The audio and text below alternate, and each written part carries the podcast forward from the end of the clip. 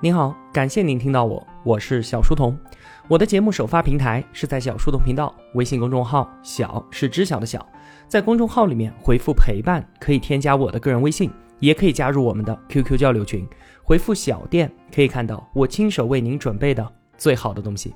小书童将常年相伴在您左右。我们正在解读《简读中国史》，作者张宏杰。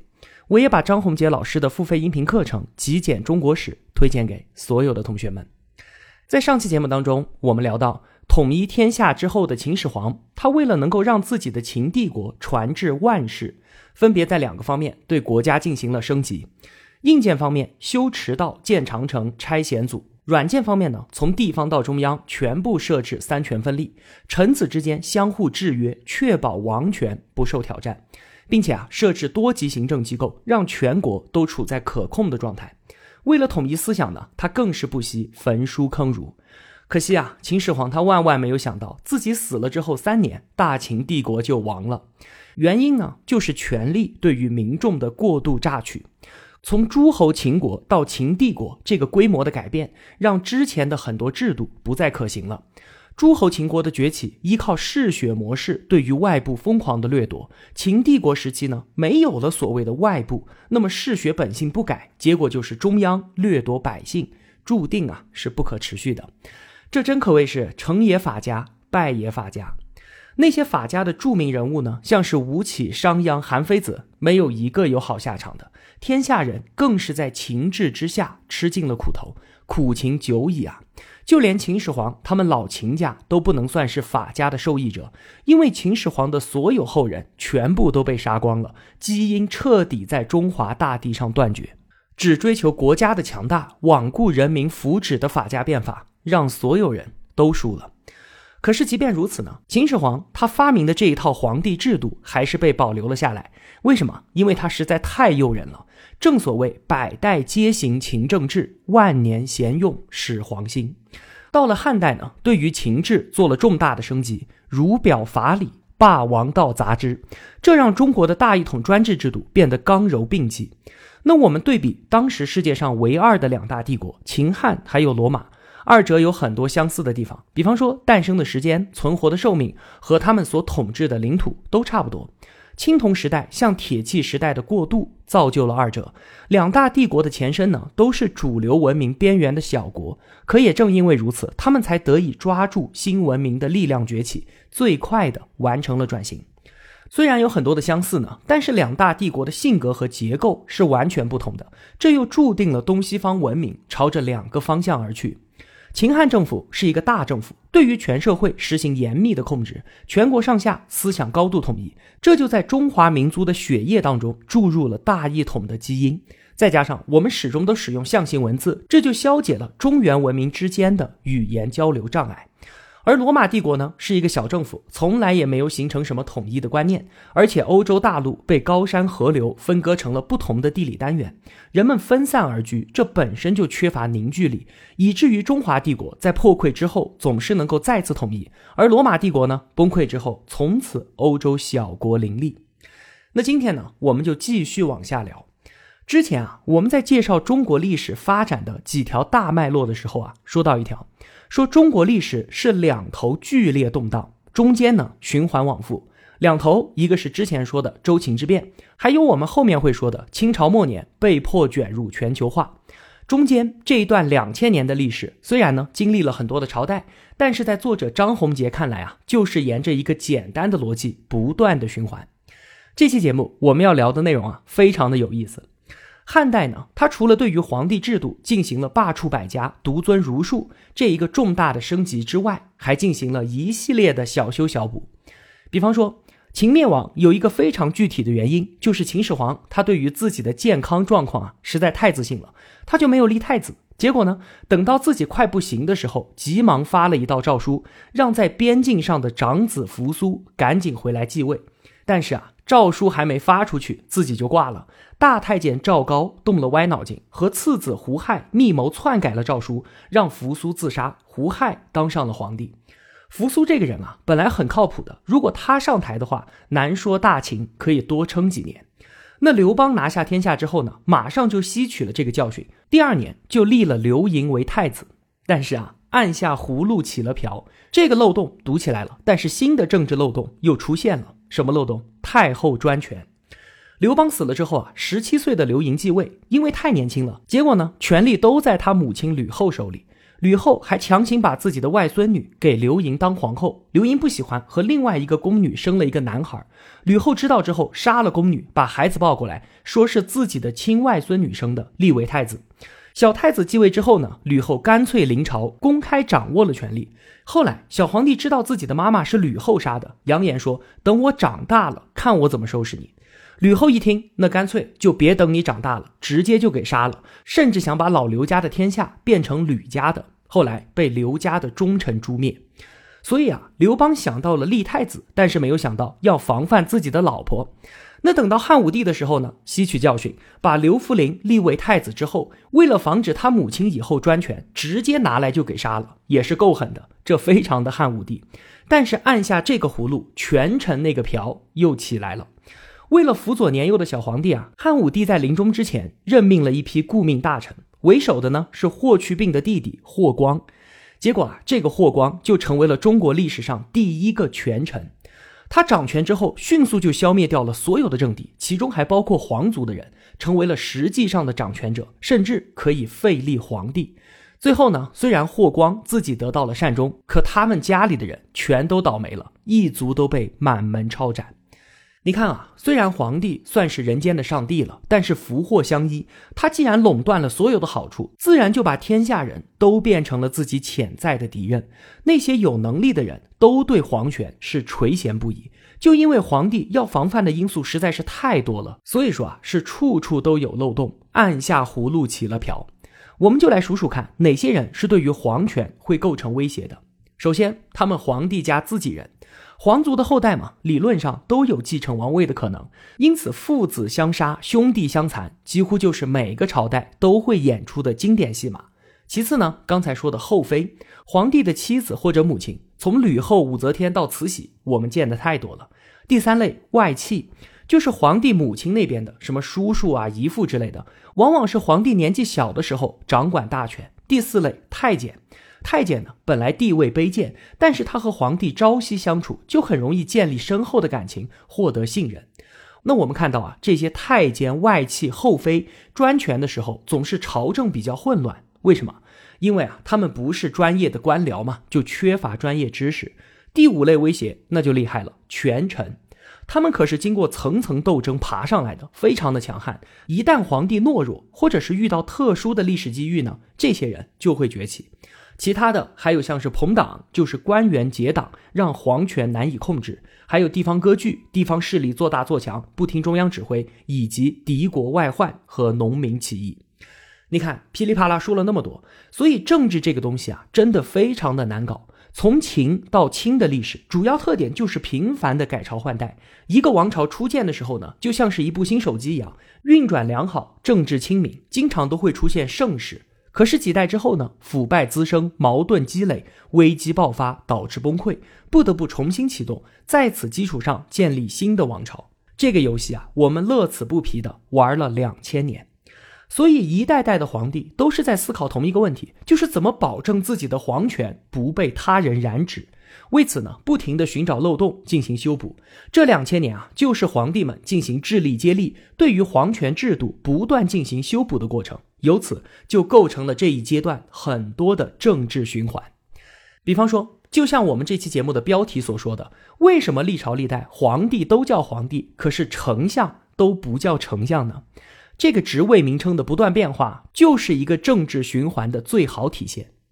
秦汉的时候呢，叫做丞相；隋唐的时候叫做尚书；宋代的名字最长，叫做同中书门下平章事；明代内阁大学士；清代军机大臣。那你说一个官名干嘛要变来变去呢？这个官名的不断变换背后，就是中国权力演变的一个规律，也就是皇帝对于权臣的防范。秦朝他建立了丞相制度，但是皇权他是不能相信任何人的，当然也包括自己的丞相。所以，中国历史上第一对皇帝和丞相秦始皇和李斯就是相互戒备的。话说有一天呢，秦始皇看见李斯出行，队伍声势浩大，就不高兴的随口骂了一句。结果第二次见到李斯的队伍人数骤减，这说明了什么？说明自己身边有李斯的耳目啊！秦始皇大怒，那谁敢承认是自己通风报信的呢？结果秦始皇把当天在左右的几百名随从全部都给杀了。到了汉武帝时期呢，丞相是走马灯一样的换了十三个。除了托孤大臣之外的十二位，七个被免职，五个被治罪。被免职的七个里面，还有两个是非正常死亡的。你看，真可谓是伴君如伴虎。汉武帝换了那么多的丞相，还是觉得用着不顺手，干脆就启用身边的尚书来架空丞相。尚书呢，本来是一个很小很小的官儿，秦汉时期帮助皇帝管理帽子、管理衣服、管理饮食这些小事儿的，就叫做上官、上衣和上食。那么尚书就是管理书籍的，就是贴身小秘书嘛。但是因为和皇帝走得近，信任而且好用，就像很多领导会把自己的事情交给司机去办一样。那到了东汉光武帝刘秀的时候呢，尚书已经成为了名正言顺的宰相了。等到唐朝，皇帝又觉得尚书令的权力太大了，就把宰相的权力一分为三，叫做同中书门下三品，三方呢相互制约，强化军权。这个逻辑还是一样的。后来，皇帝又开始重用同中书门下平章事这样小一级的官员来架空宰相，结果到了宋代，平章又变成了宰相。后来，明代朱元璋猜忌心特别的强，连续用了几个宰相都觉得不顺手，全部宰了之后，干脆废除了丞相制，卷起袖子自己干嘛，创造了八天批阅一千六百多个奏折，处理三千多件国事的辉煌记录。但是啊，这太累了嘛，坚持不下去，就搞了几个大学士组成秘书班子。明太祖啊，他故意把大学士的品级压得很低，只有五品。但是人家毕竟权力大，最后又演变成了实质性的宰相。像是严嵩、张居正都是大学士，但是他们比宰相有过之而无不及。等到清朝呢，继续折腾，为了架空大学士，又搞了一个新的秘书班子，叫做军机处。最后，军机大臣又成了群臣之首，所以啊，我们看到这两千多年，丞相和皇帝一直都在玩同一个游戏，就是皇帝不断的用身边的小秘书去架空丞相，然后时间一长呢，原来的小秘书又变成了真正意义上的宰相，这个时候皇帝又不信任了，于是循环往复，乐此不疲。这背后啊，反映出的就是皇帝制度的一个基本逻辑嘛，制衡和防范，这非常的法家。虽然嘴上说独尊儒术，但是法家从来就没有在中国政治的制度当中消失过一天。这是对于权臣的防范，那皇帝对于地方势力的防范，又让历史陷入到另一个有趣的循环当中。话说在秦帝国的时候呢，天下分为三十六郡。到了汉代呢，领导者就觉着每个郡的力量太大了，不好控制，就划成了一百多个，力量分散，不会对于中央构成威胁。但是数量太多又不好管理，怎么办呢？汉武帝把全国分成十三个大区，每个大区弄一个专门负责监察的刺史。刺史是一个小官，皇帝呢就不想让他变成什么大区长，因为天下只有十三个大区，每个区的力量太大了。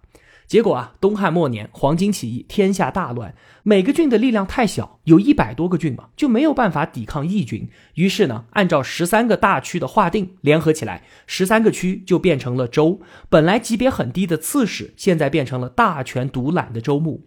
那黄巾起义平定之后，十三个州就成了分裂的力量，形成军阀割据，进入三国时代，东汉灭亡。三国啊，那段历史我们再熟悉不过了。各路的军阀其实就是州上的长官。刘备和孙权当过豫州牧和荆州牧，曹操呢做过益州牧和兖州牧。后来魏晋南北朝统治者又把这个州越划越小，到了唐代，全国划了三百八十五个州，统辖着一千五百五十一个县。这管理起来又太麻烦了嘛，三百多个州。于是呢，唐太宗又在州上面设置了四十个道。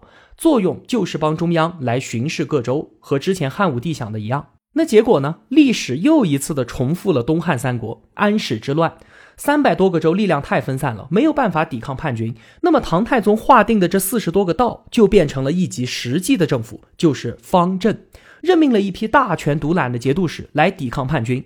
安史之乱平定之后，好了，藩镇割据。宋朝深刻的吸取了教训，绝不能够让地方的官员权力太大，就搞了个四权分立。于是呢，有了我们在电视剧里面看到的什么安抚司、转运司、典刑狱司和提举长平司。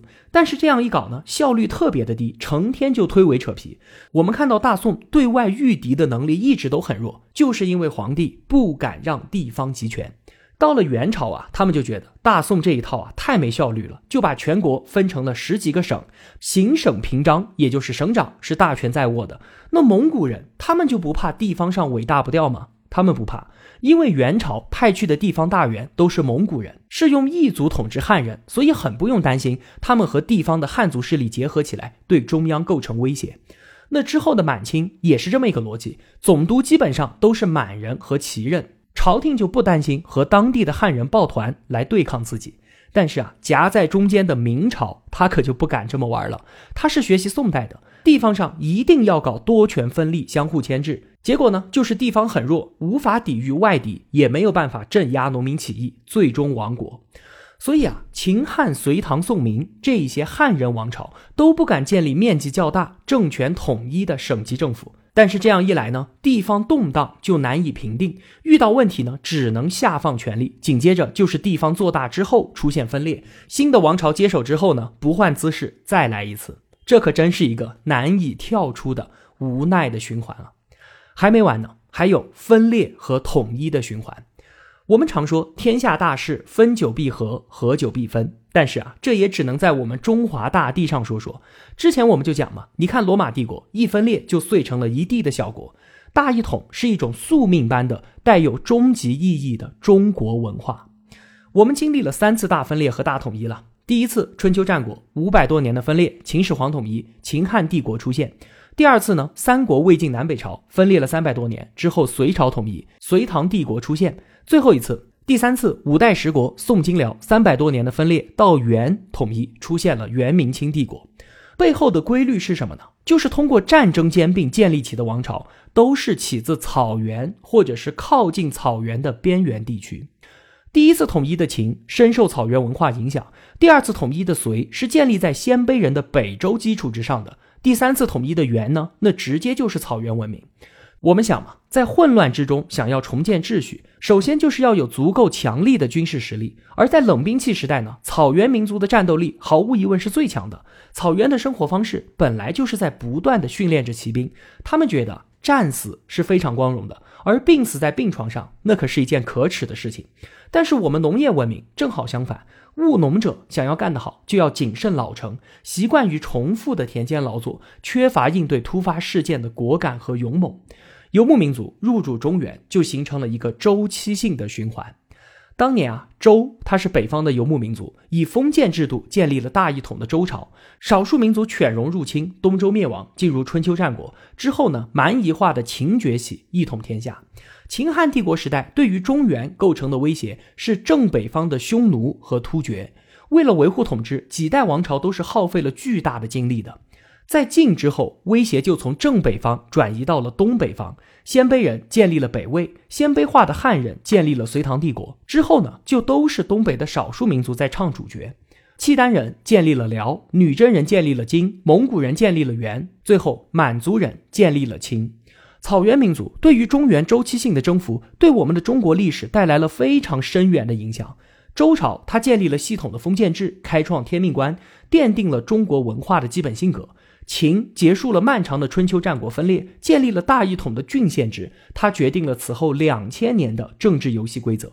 在此之后啊，我们看到只有草原文明能够同时统治长城南北，四百毫米等降雨线和我们的长城是完美对齐的。这意味着什么？意味着长城以北没有办法发展农业，这也就框定了农耕帝国的发展极限。在古代社会啊，越过长城就必须要游牧化，否则只有死路一条。所以儒家汉人帝国就算有能力打到长城以北，但是也绝对做不到长久持续的统治长城南北。而想要同时统治中原和草原，只有草原民族。所以几千年来啊，边境民族就如同注入湖泊中的活水一样，不断的通过入侵给中原王朝输入活力，甚至是重建秩序。这个是我们观察和思考中国历史不可忽略的一个大背景。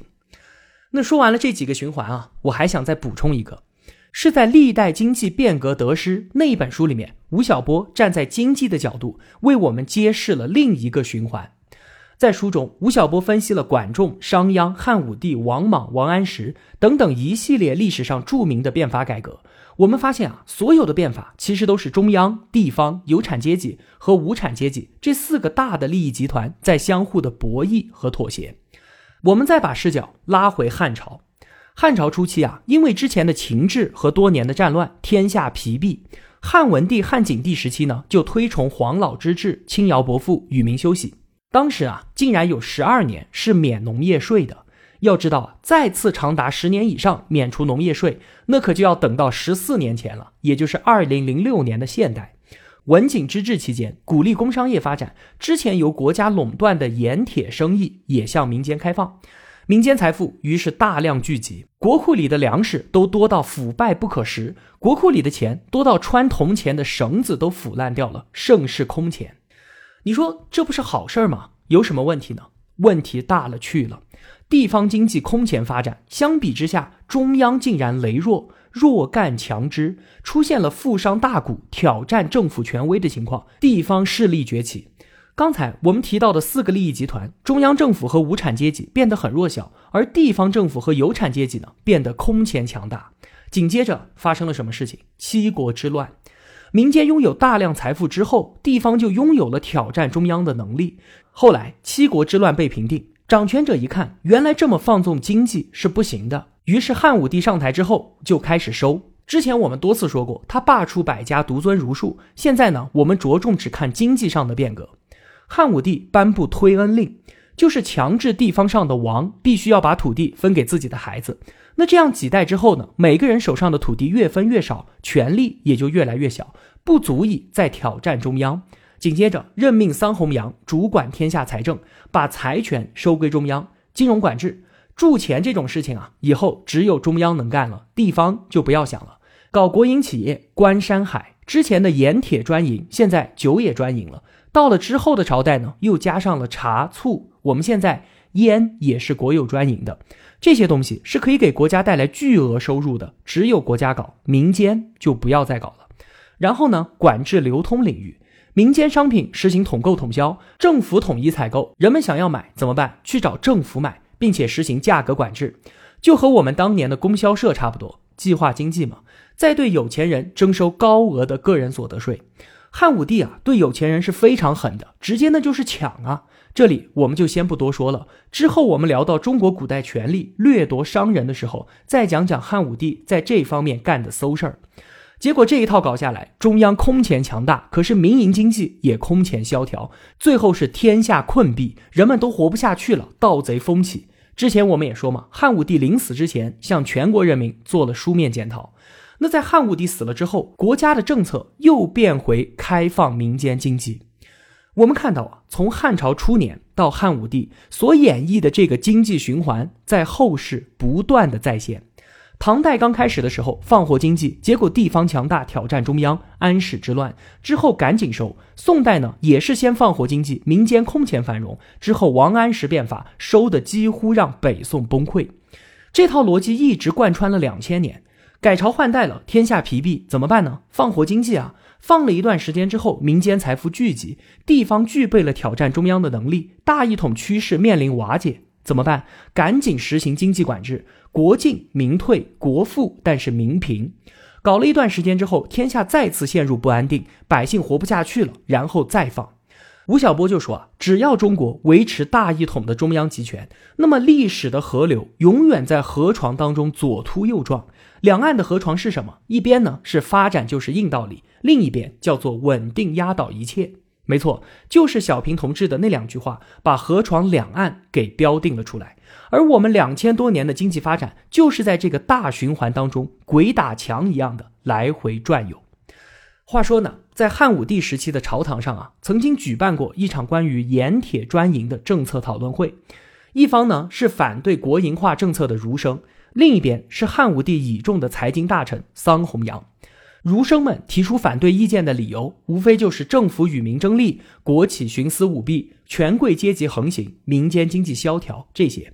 那对面的桑弘羊呢，一一回应驳斥。在他看来啊，来自民间的这些儒生只能提出国营化的弊端，但是毫无治国经验，根本就给不出任何建设性的意见。最后，他提出了三个问题，说如果不实施国营化政策，那战争的开支从何而来？国家财政收入从何而得？地方割据的问题如何化解？这也就是著名的桑弘羊之问。那以农业经济为主的我国古代，农业产出非常的低，以当时的生产力水平来面对这三个问题，可以说是根本无解的。那就算到了我们今天，都仍然不能完全的解答桑弘羊之问。好了，聊了这么几个大的循环，听了今天的节目之后啊，同学们还觉得历史就是好人办好事儿，坏人干坏事儿的结果吗？是不是有太多的事情，就算我们能够自己穿越回去，也绝不见得比当时的古人做得更好呢？这期节目我们就聊这么多了。如果我有帮助到您，也希望您愿意帮助我。一个人能够走多远，关键在于与谁同行。我用跨越山海的一路相伴，希望得到您用金钱的称赞。愿生活中所有的美好都不被辜负。小店期待您的光临。我是小书童，我在小书童频道与您不见不散。